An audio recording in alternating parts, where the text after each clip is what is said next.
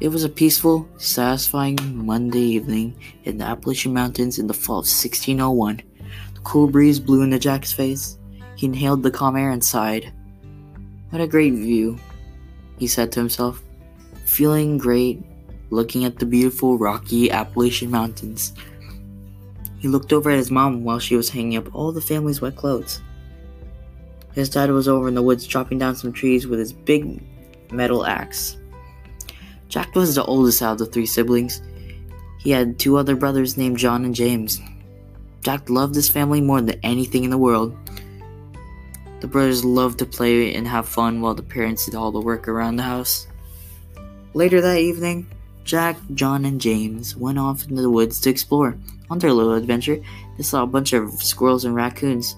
On the way, they had fun stomping on a bunch of twigs and leaves. While James and John were playing with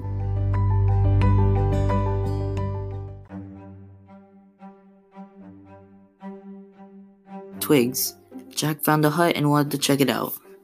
He looked inside. No one was there. Jack explored a little more until he heard footsteps. Jack froze in fear for a moment. His heart was beating at the speed of light. He slowly looked behind him. Ah! screamed Jack as he turned around. The person behind him was an old woman with warts all over her forehead and fingers. She had a pointy hat and her black ragged dress.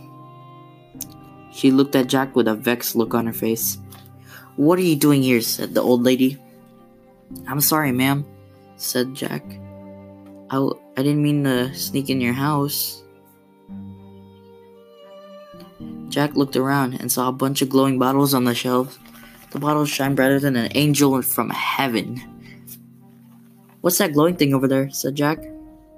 The old lady runs over to glowing bottles. Don't touch my potions, she said. Now scram!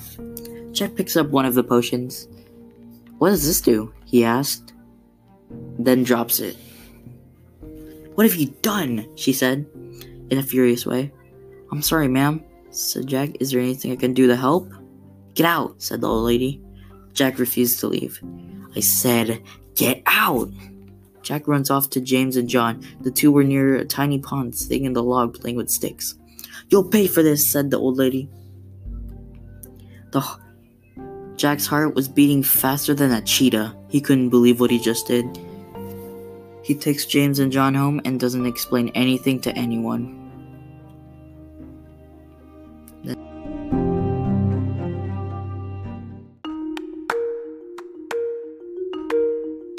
Next morning, on a nice windy Tuesday, Jack wakes up feeling a little strange. Jack gets out of bed and hands off to his other siblings. Jack walked into the room. Your, your, your face, whimpered James with a traumatized look. What happened? yelled John with a confused and disgusted look. What are you guys talking about? said Jack with a confused look. James hurried to the lake near their house and to see what's up with his face. When he got to the lake, he looked at his reflection.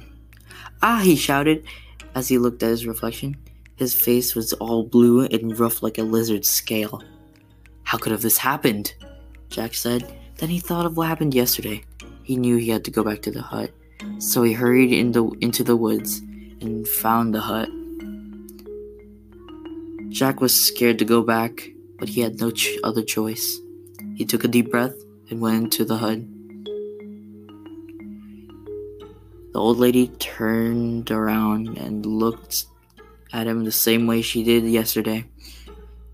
Ma'am, can, can you fix my face? said Jack softly. The old lady shook her head. There's no way I'm helping you after what you done yesterday. I beg you, said Jack. I'll do anything or give you anything. The old lady thinks for a moment. She sighed. Fine, I'll help you. Thank you, thank you, s- said Jack, happy as can be. Under one condition, said the old lady. You have to help me with a potion to, your, to fix your face, and you have to give me your necklace on your chest. The happy look that Jack had turned into a traumatized look. I can't give my necklace, he said to himself. He thought for a moment. If he wanted to fix his face, he had to sacrifice his own necklace that his dad carved him for his seventh birthday. The necklace was small and was shaped like a black bear's claw. If it's necklace you want, then I'm willing to give it. Jack slowly takes it off and gives it to the old lady. After he gives the necklace, they got working to making a potion. Jack May handed a moose antler, a bird's beak, a beaver tail, frog breath in a jar, and a black bear paw. The old lady started mixing the ingredients in the pot. Jack glances at the ingredients. Frog breath? Ew, he said.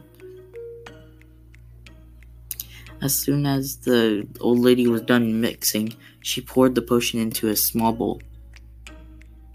Drink it, said the old lady. Jack gulps down the potion.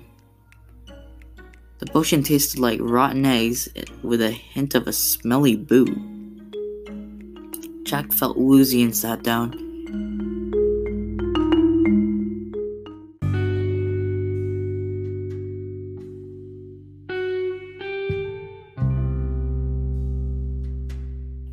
When he sat back up, he walked and looked at the small pond near the hut and was relieved.